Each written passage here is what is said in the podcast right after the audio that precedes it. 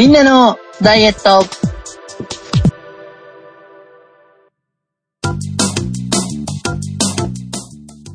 この番組は、痩せやすい季節を有効活用しているに違いない皆様に向けたダイエットバラエティです。お送りするのは私、長井と、すけと。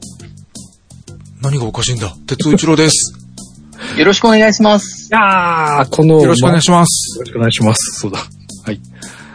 毎回このぐさっとくる冒頭、そうですよね。有効活用しなきゃいけないタイミングで、です。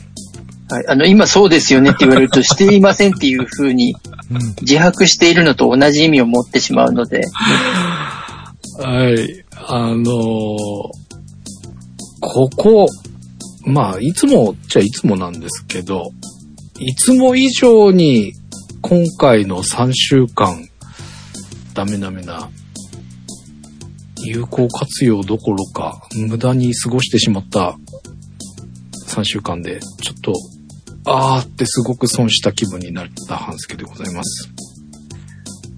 という、そうですよね。今、やっとかないとっていうとこですもんね。まあやっとかないとっていうか、今やるのが一番効果も出やすいし、ほら、比較的動きやすい季節でもあるじゃないですか。そうですね。ですだから。まあ、でもほら、ね、もうあの、懸命な、聞いてくださってる書士、それぞれにおいてはもう有効活用しているのに、これはもう違いないだろうということでですね。もう忘れるはずがなかろうと思ってですね。忘れ、あーま、はい。という、えー、前回から今回が3週間空いております。もう恒例になってきておりますが、私の方は大変だったアピールさせてもらいます。いいです。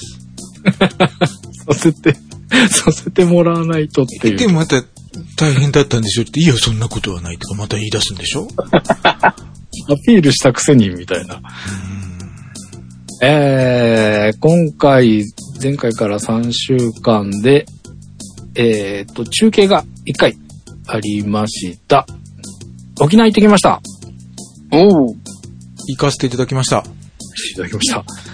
2019年以来3年ぶりで、えーツールド沖縄という自転車レースのインターネット生中継のメンバーとして、哲夫さんと共に参加してまいりました。お疲れ様でした。ありがとうございます。ツールド沖縄は、まあ、例年11月の中旬頃に開催されるレースなんですが、まあ、生中継のお仕事では、シーズンの最後のレースということになります。えーレース距離が200キロを超えて、えーしかも周回コースではないので、一度出ると、まあ、帰ってこれない。途中拠点に寄れないっていう過酷な中継になります。200キロってかなり長い、一番長いんでしょ？そうですね。200キロが、まあ、ほぼマックスかな。1日の中でやるレースでは、まあ、マックスぐらいな距離。っていうか、そうですね。僕らが中継で関わってるレースでは、一番長いかな。っていう距離になります。はい。で、えーえーまだ、あたりが薄暗い6時45分がスタートという過酷なレースです。まあ、12時頃まで、えーレースが行われる感じです。で、まあ、その間ずっとバイクに乗りながら撮影が続くわけですが、えー僕は今回国際レースの先頭バイクカメラを担当させてもらったんですが、もう一つ、えー国際レースと、えーもう一つの、えー市民レースという一般の方が参加する二つのレースを同時に中継を行っておりました。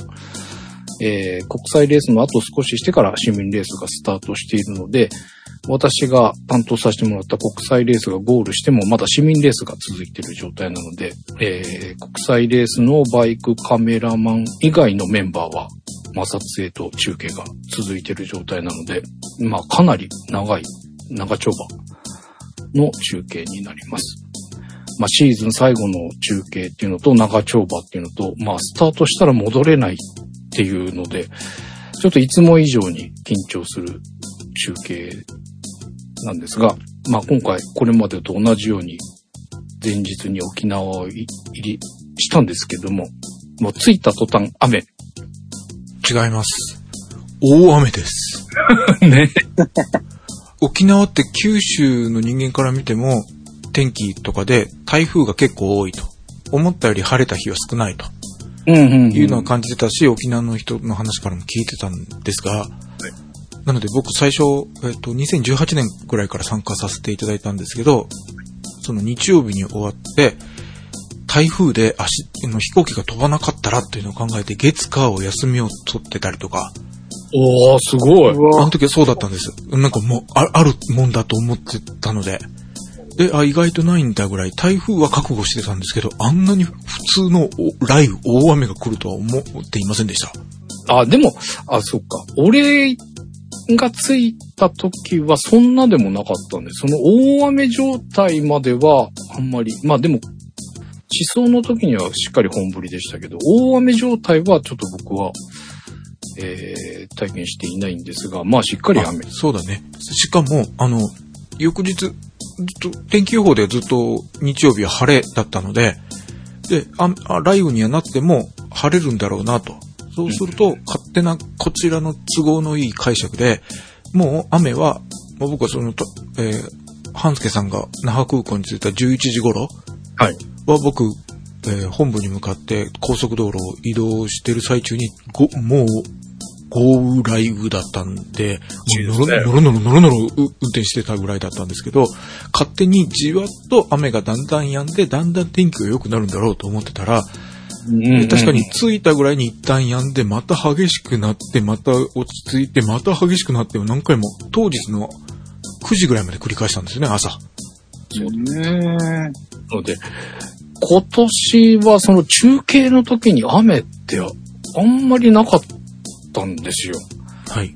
で、このまま行ってくれっていう。のと、沖縄で雨っていう。のも、多分ないんですよ。そんなに一日雨みたいなことが。うん。なので、カッパを着て沖縄のレース行った一回あったかなっていうぐらいな、あんまり雨の印象がなかったので、もう晴れるもんだっていう、どっかでそこが期待があったりしたんですが、えーまあ先ほど哲夫さんからもありましたけど、当日もスタート時点では雨でした。なので、えーカッパを着込み、えーカメラなんかにも雨対策を施して、スタートすることになりました。が、これがやっぱり、晴れの時と比べるとすごく撮影の負担になるんですよ。撮りづらいし、その、暑くなってくるし、機材が、その、雨かからないように覆ってるので、熱暴走したりするので、すごく気にかけなきゃいけないことが増えるので、すごく、こう、やりづらい。で、結果してから言うと、もうスタートして1時間ぐらいでもう雨対策は外すことが、まあできたんですけど、機材に関してはまあそれで、えー雨対策を外して撮影のしづらさはまあ解消されたんですが、まあずっとレースは続いているので、カッパを脱ぐタイミングがなくて、もう途中から日が出てきて暑くなるまで汗だくな状態。途中、まあペットボトルの水を補給はできたんですが、まあそれ以外、まあレース中口にすることもなく、まあ撮影しっぱなしの状態で。で、まあ、お昼近くにゴールして、えー本拠地に戻ってきた時にはもうすっかり晴れているので、まあこんな良い天気なのにバイクのジャケットの上からカッパを着て、みたいな、そんな感じでございましたが、まあ、最後はもう汗臭くて、自分が臭くて辛い、みたいな、そんな大変な中継でございました。まあ、例年、まあ、ほ結構沖縄はいっぱいいっぱいになるんですが、まあ、いつも以上だったなって振り返ると、まあ、冒頭から、イヤホンを見失っていたと。何の見え本ですか？これは中継の本部からの中継の音声を、まあ、中継機材から返ってくるのをモニターするというか自分で聞くためのイヤホンが必要だったんですが、はい。自分の分を持って準備していたにもかかわらず途中で見失いまして、やばって焦って探してるんだけど、焦れば焦るほど見つからないみたいな感じになってしまって、もうこれは哲夫さんが、なんか予備があるからみたいな話を、なん、なんかで聞いてたんですよね。はい。北沢さんが聞いてて、なんかありますよっていう話だったんでしたっけ？まあ、はい。今回、鉄夫はカメラではなくて音声。はい。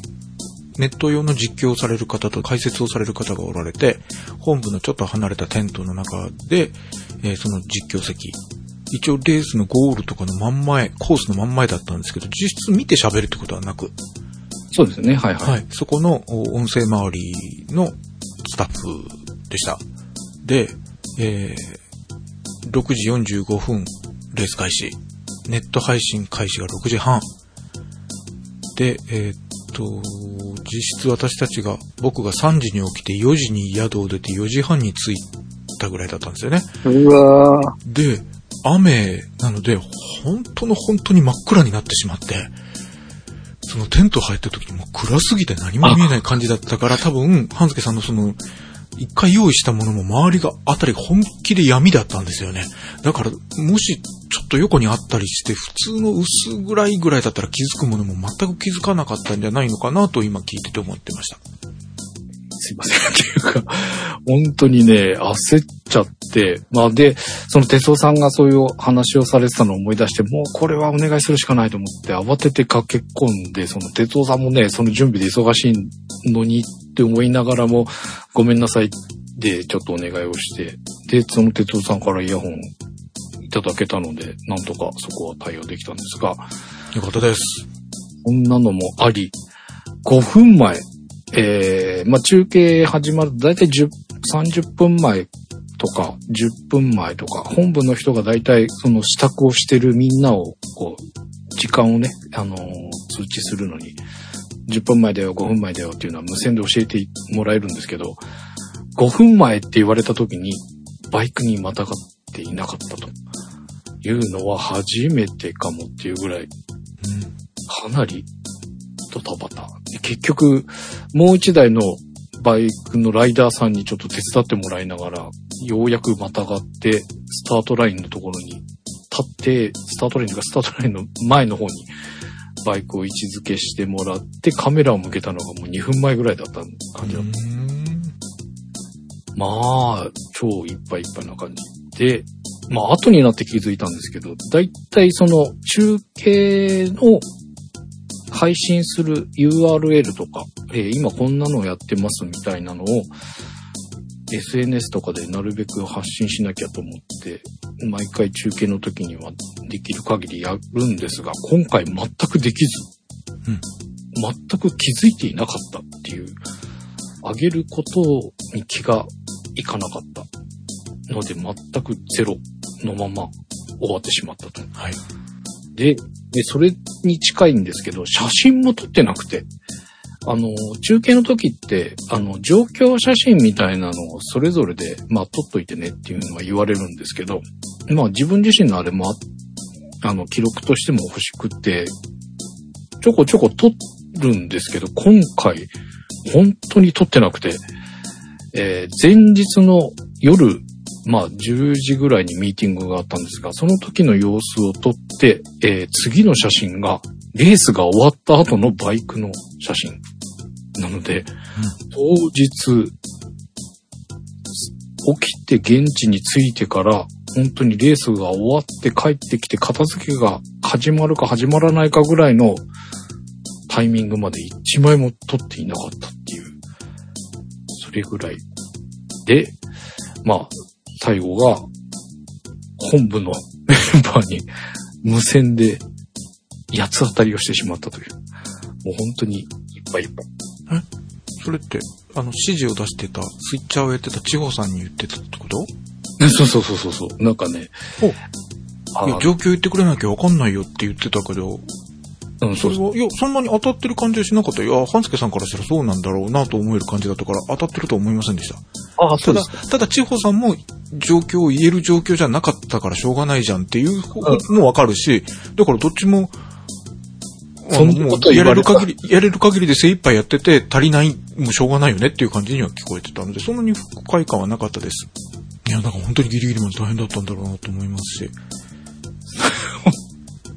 お疲れ様でした。お疲れ様でした。っていう、大変だったので、大変でした。っていうことで。大変だったので、いくら太ってもしょうがないよねって、い、思えと言いたいこの十何分だったんですか？いや、そうなんですけど、あのね、本当にね、まあ、今回、ウォーキング、筋トレ、ストレッチ、ほとんどできてなかったのと、食べるものの意識が本当にできてなかったなってちょっと振り返って、見て、って、ネタ帳を書いてまあ正直聞いてくださってる方、配信が大変だった、ああ、そうね、で終わる話なのに何をぐだぐだ言っていらっしゃるのかなと思いながら、何をごまかそうとしてるのかなという。はい、っていう通常モードに戻さなきゃって、えー思ったのが昨日でした。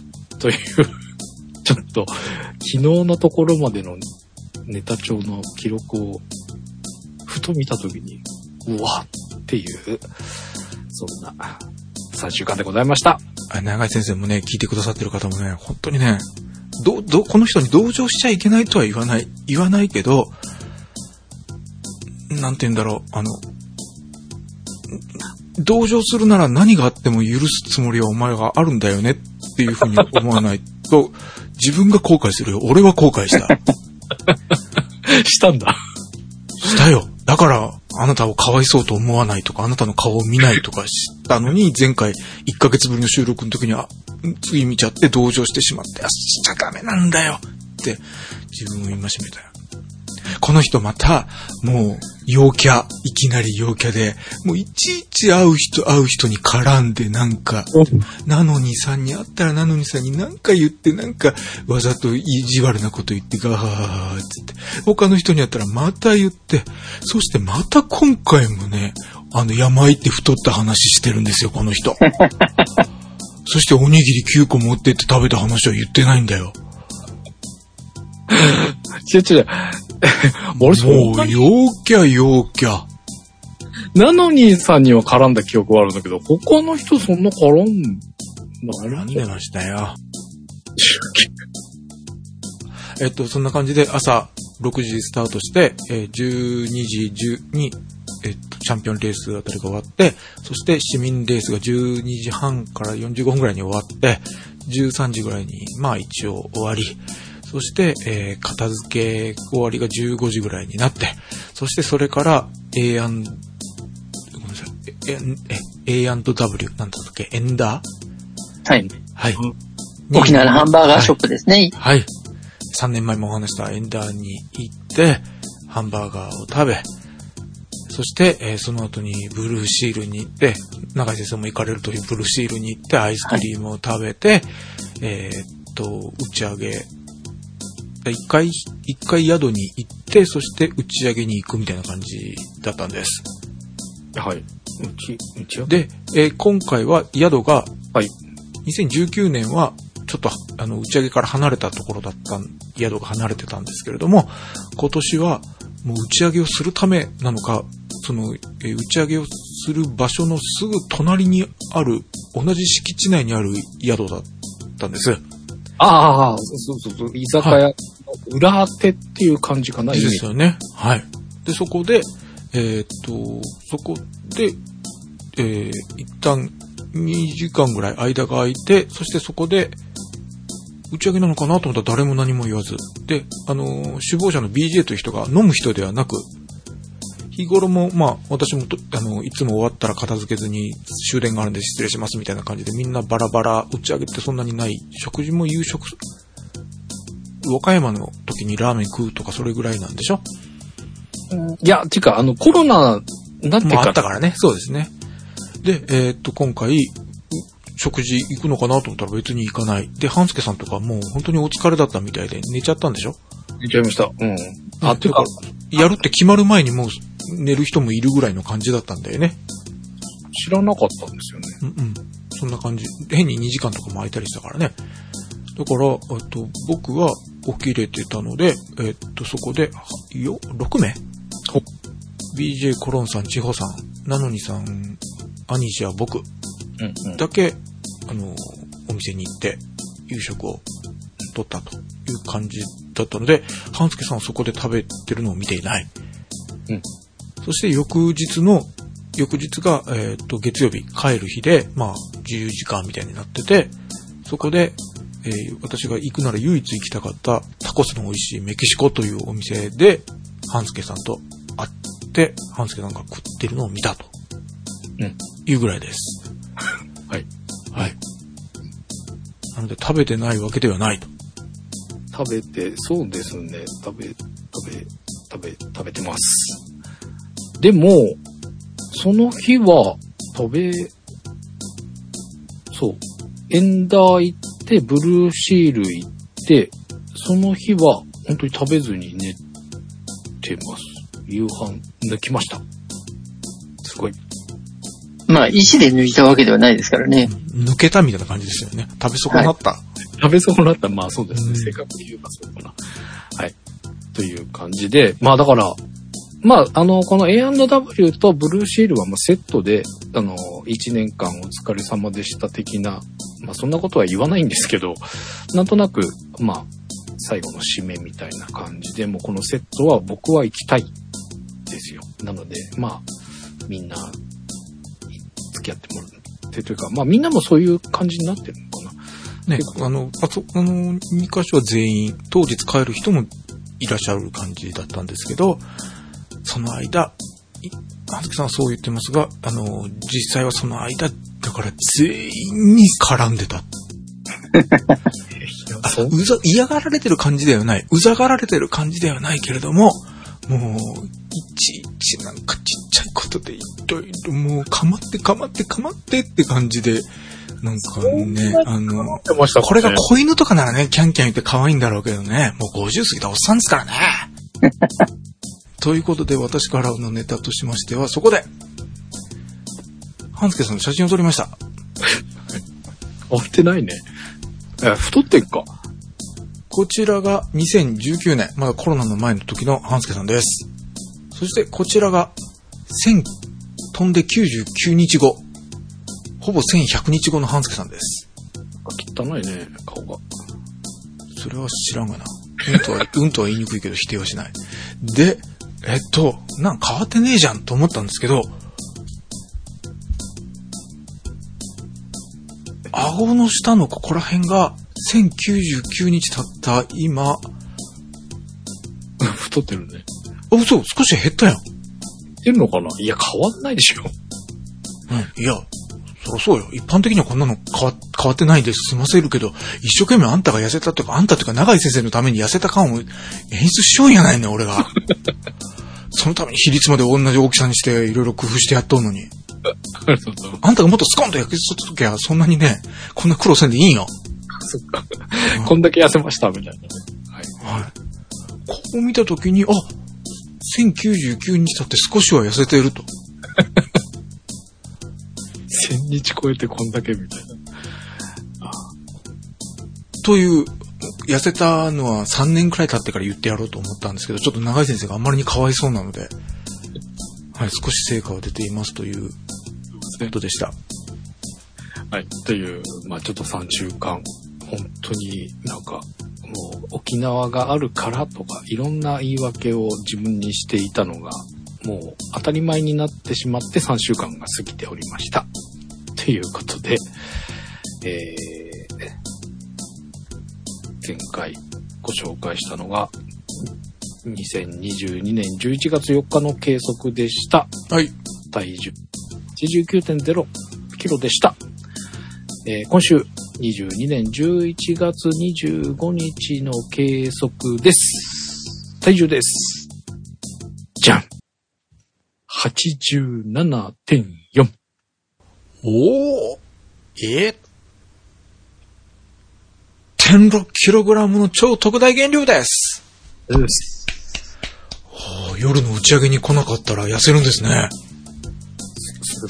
そうめんチャンプル美味しかったのに。あんた好きだったよね、そうめんチャンプル。2019年の時にすっげえ満面で顔で俺に哲夫さん、そうめんチャンプルうまいよ、食べてみたら、とか言って。2.5人前ぐらい食いましたからね、あの時。はあ、えー、田島です。前回ご紹介した体脂肪率が27.0%でした。今週の体脂肪率です。じゃん !26.6。おおそうめんチャンプルを食べなかったら0.4%のマイナスですおめでとうございますおめでとうございますウエストです。前回ご紹介したウエストが102.5センチでした。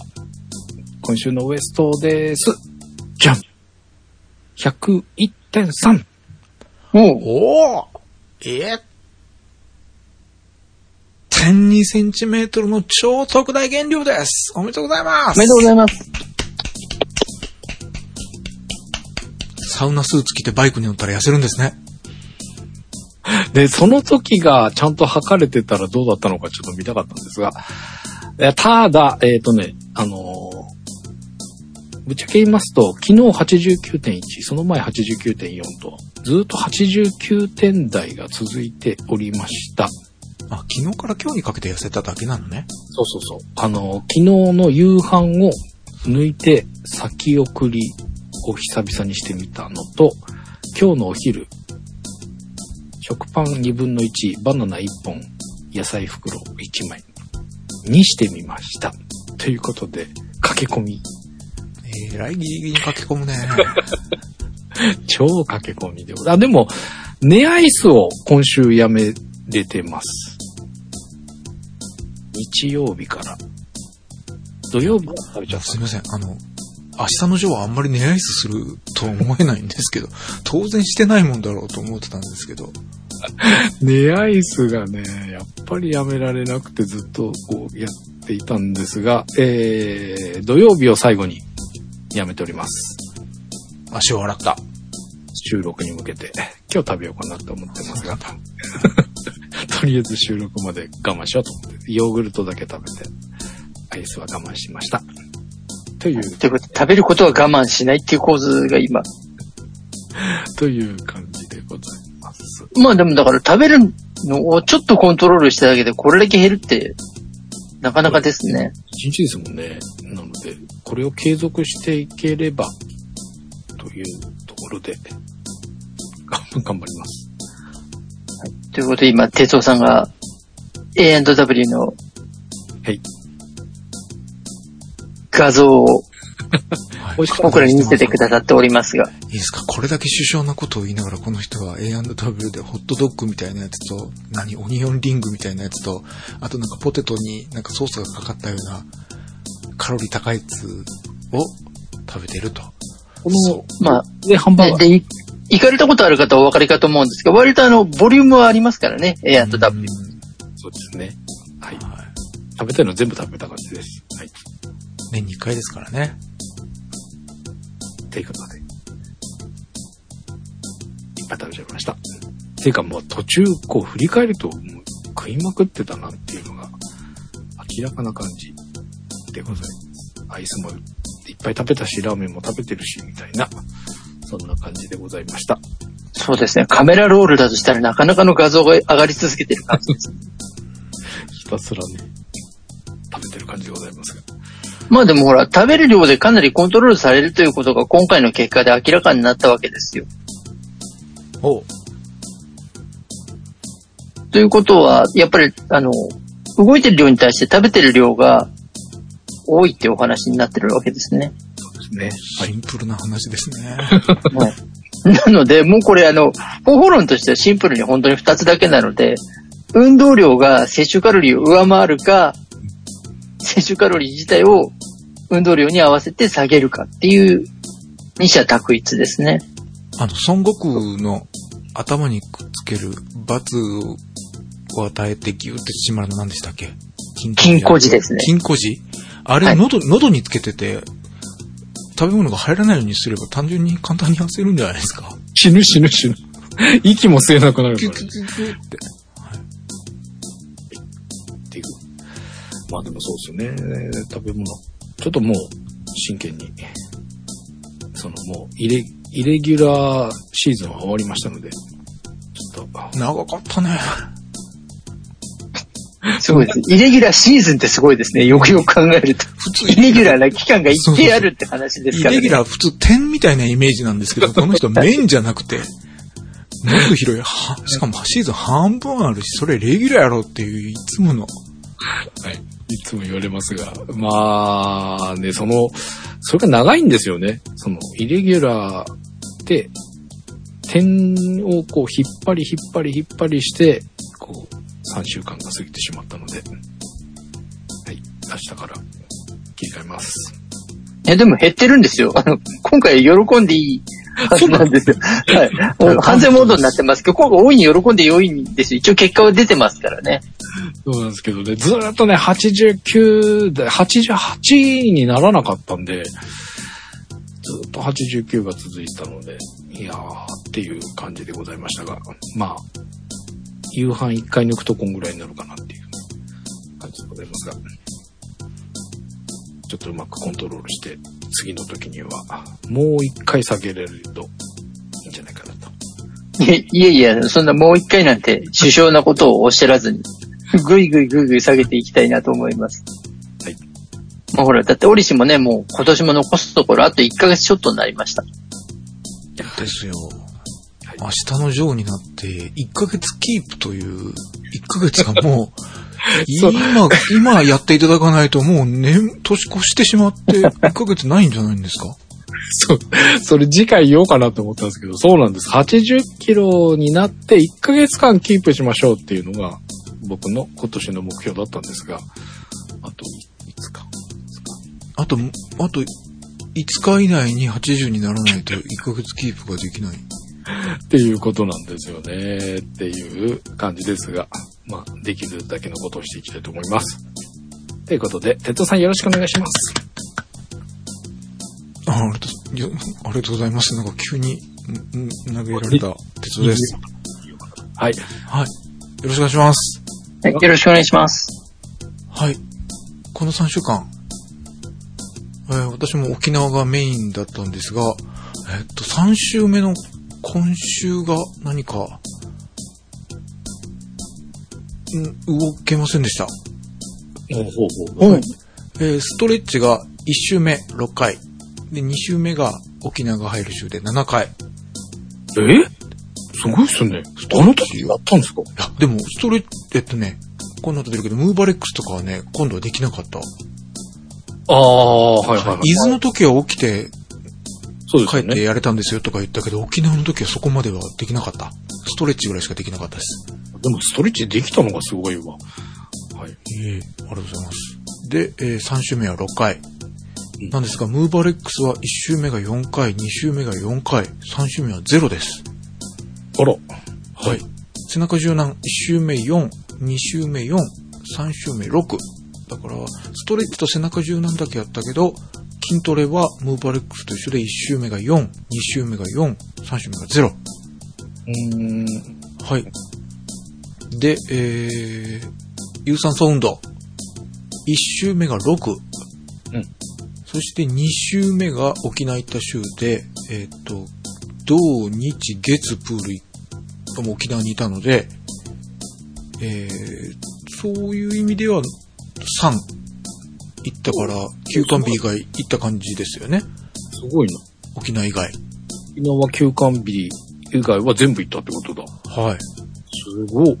すごい。で、3週目は、2。しかもプールは1という、初めて1週間に1回しかプール行かなかったという感じで、あらら。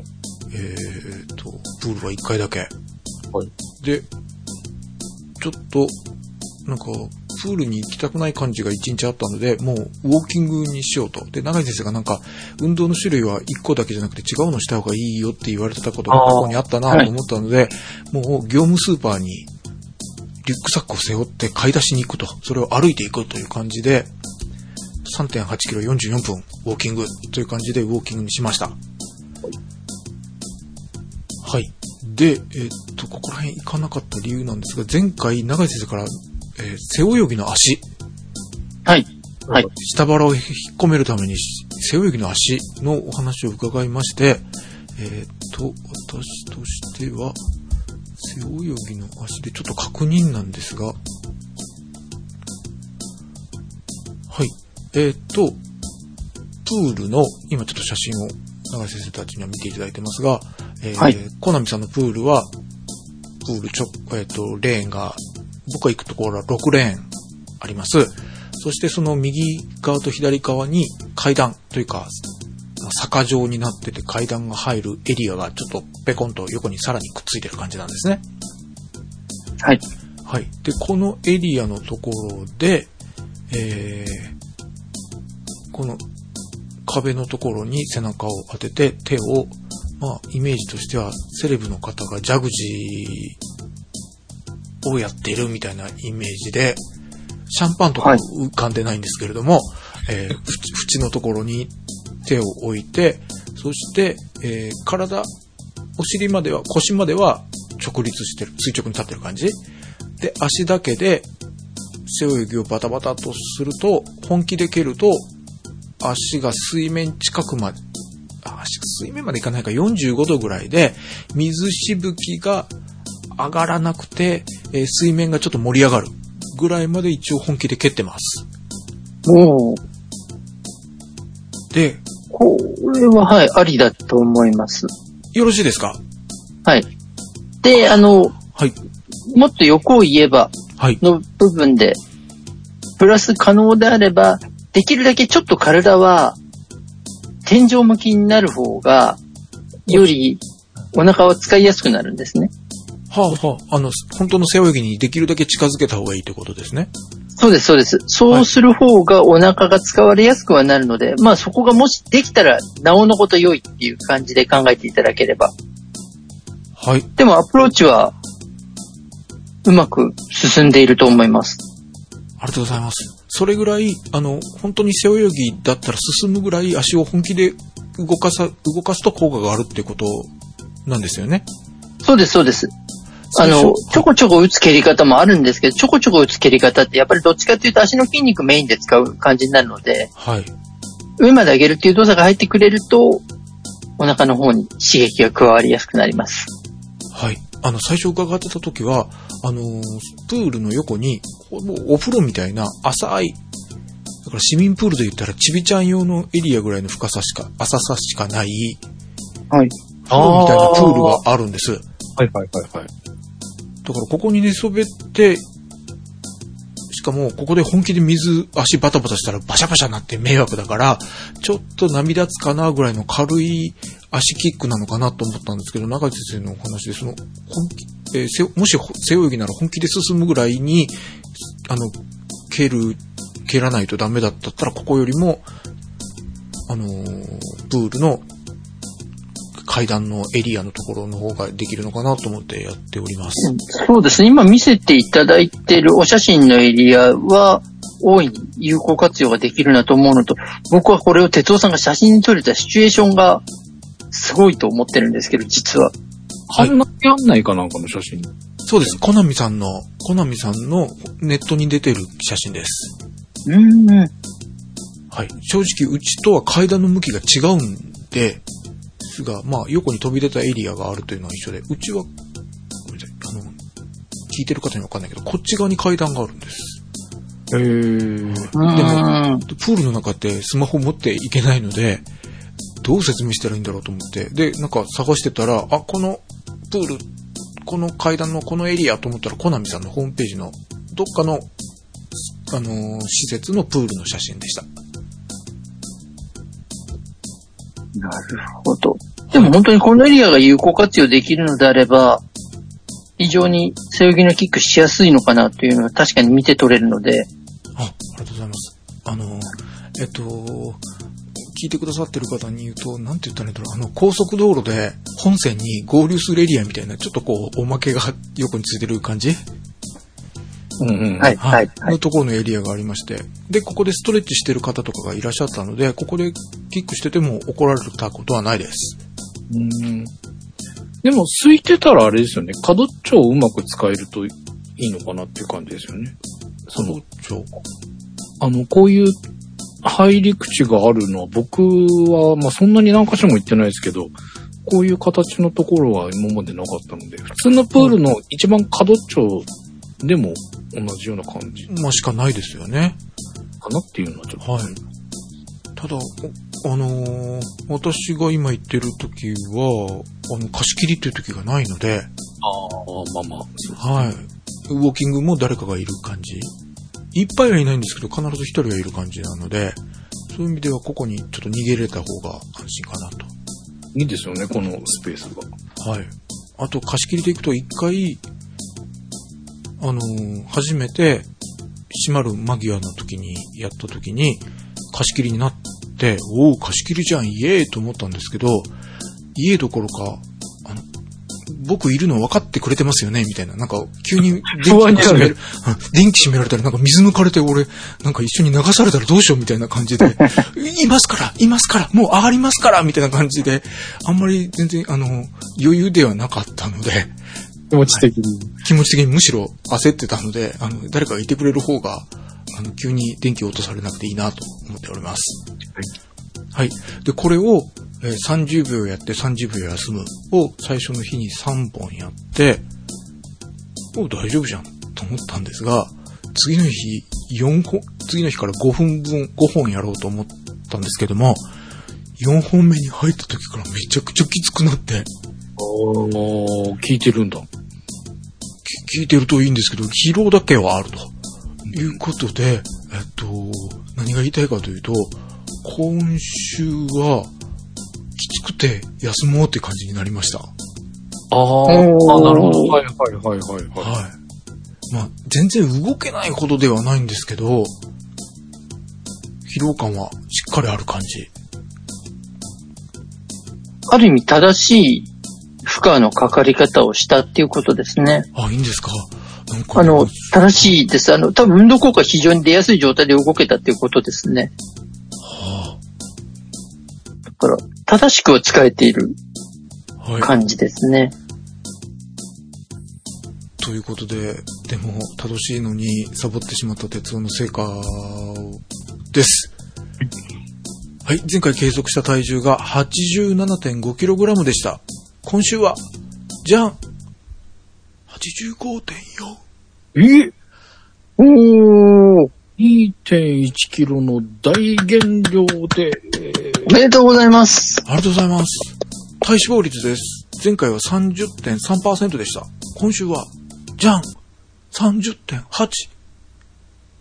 0.5%の増量で、でもまあ、誤差。まあまあまあまあ、どうしたんですかお疲れ様です。どうしたんですか本助さん、そんな。いや、気持ち悪いですが、ウエストです。前回のウエストが97.3センチメートルでした。今週は、じゃん !95.6! おすごいね。おー、1.7センチの減量です。おめでとうございます。ありがとうございます。僕、増えてると思ったらさ、あの、プール行かなかったから、ああ、そっか。もっと一生懸命行っときゃもっといけたんじゃないかと、すごくさ、30分ほど前から悔しがっております。僕はあの、今お二人ともある程度の数字が伴ったことで、はい。半助さんが沖縄ダイエットとか言い出さないかっていう心配を今密かにし始めてます。沖縄行ったら痩せるんじゃん、みたいなね。はい。タコス美味しかったです。美味しかったです。10個食べちゃいました。ほら。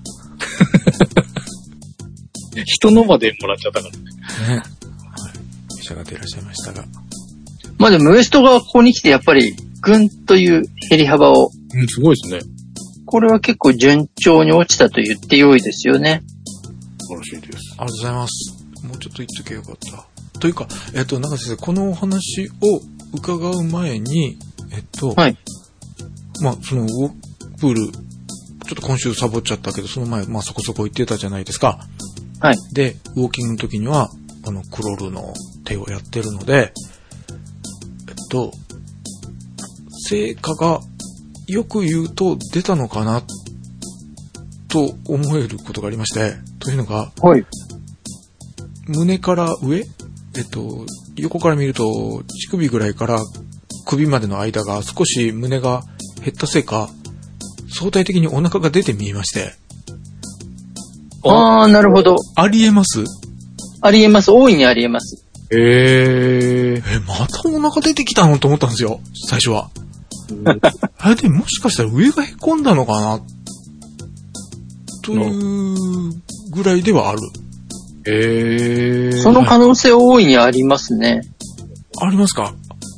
特にあの、体って面白いもので、胴体でも、はい。まあ、いわゆる下の方、まあ、お腹の部分ですよね。はいって。いうのは、あの、本当に変化をするのが遅いのに対して、うん上の部分、いわゆる胸筋周りっていうのは、比較的変化が早い部位なんですよ。へえ。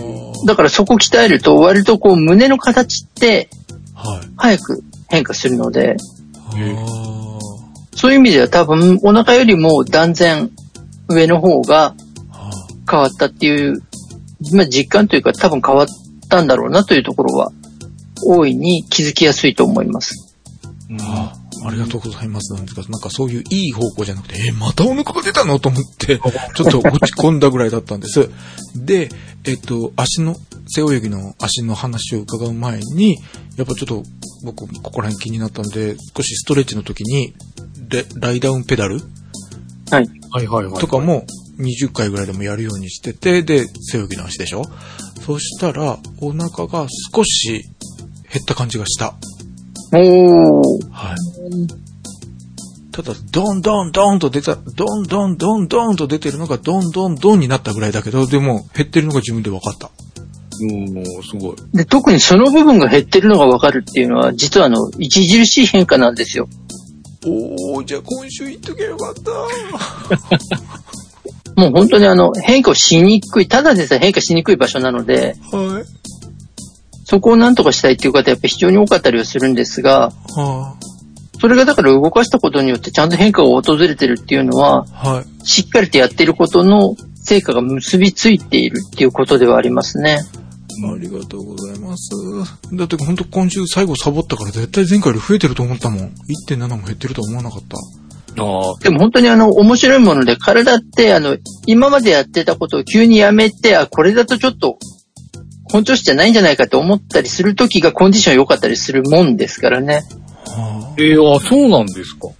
意外と、だから多分体が、まあ、学習するというか、こなれるみたいな期間はあるんだなっていうことを思うことが多いですね。はいはいはい。意外と本当にあの病気をしてて、一週間ぐらいお休みしなくちゃいけなかったんですって言っているお客さんが、体重測ってみたら体重全然落ちなかったのが急に落ちたりすることもよくありますし、だから意外と本当にそういう意味でもいろんな体の使い方をする方が、体にはいろいろな刺激が与えられて、変化をしやすくなるっていうところはあるんですよね。だから僕はできるだけいろんな動きをした方が良いなと思ってるんですけど、だから今回の哲夫さんのも、あの、動いたことはちゃんと結実してるのかなと。今までやったことも身になりながら、はい。今回の動きが、直接的なアプローチがすごく上手に結びついた結果なのかなっていう感じはありますよね。うーん。はい、ありがとうございます。でも本当に背泳ぎの足は結構きついです。そうなんです。で、そこまでちゃんとやると、きついんですけど、きついっていうことはちゃんと動かせてるっていうことなので、やっぱりあの、その、いわゆるトレードオフで、きつい分、成果が手に入るっていう感じではありますね。はい。それちなみに足どこら辺に、ももがしんどくなるんですか？ふくらはぎのね。えーすね、ふくらはぎ、いや、ももも前も後ろも。あじゃあ結構全体的に足が使える感じになるんですね。はい。へえ。やっぱプール、効率上げるんだったらやっぱプールなんですね。プールはあの、以前も言った通り、あの、いわゆるハイリスク、ハイリターンなので、体が温かい状態とか、ちゃんと温まったとか、適切な心拍数で体を使えれば、はい。非常にそのメリットを享受できるんですけれども、はい。ちょっとでも心拍数が下がってたりとかすると、かえって脂肪がつきやすくなるっていう、ああ、そういうリスクなんだ。そうですそうです。へえ。だからちゃんとポイント合わせてあげて、脈拍数とか運動量が適正であれば、それに伴った成果っていうのは出やすいんですけれども、それがちょっとでも下回った状態で、プールに行けば行くほど逆に寒さに強い体を作ることになるので油を蓄えようとするんですよね。ああ、そういうことか。そうだから、まあ、いわゆるハイリスク、ハイリターンっていう、ハイリスクっていうのはそういう意味で。ただ、逆に他の動きに比べても、まあ、運動抵抗で言うと4倍ぐらい単純にありますから、同じ動きをしたら陸上の4倍は運動効果上がるって考えると、得られるものも非常に大きいってことですね。だから陸上で同じ動きをするよりも、はるかにカロリーの消費もしやすいしっていうところで。かつ、まあ、あと、怪我のリスクが少ないっていう良さもありますしね。どうしても冬場って怪我をしやすい時期でもあるので。そのプールはそういう意味で本当にあの、ちゃんと使ってあげられると、成果に比較的早く結びつきやすいフィールドではありますので。はい。寒さに負けず頑張れる方はぜひご利用いただけると良いかなと思います。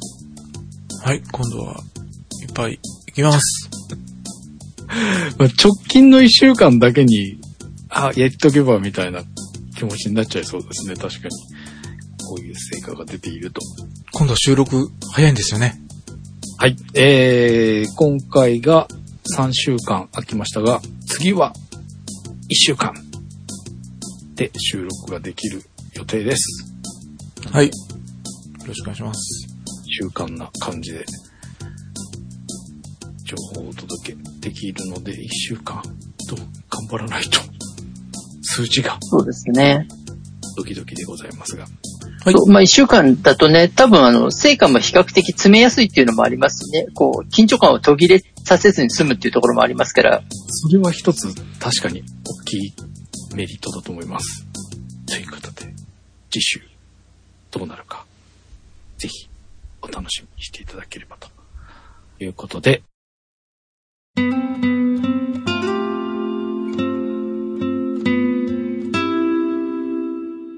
今週も最後までお付き合いいただきありがとうございました。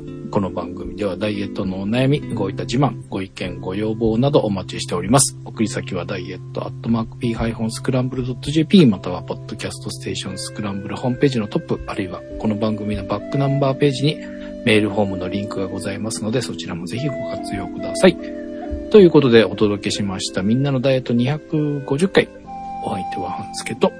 250回もありがとうございました。鉄内郎と。やっとなのか、あっという間だったのかはちょっとわかりかねますが、250回のお付き合いありがとうございました。長井でした。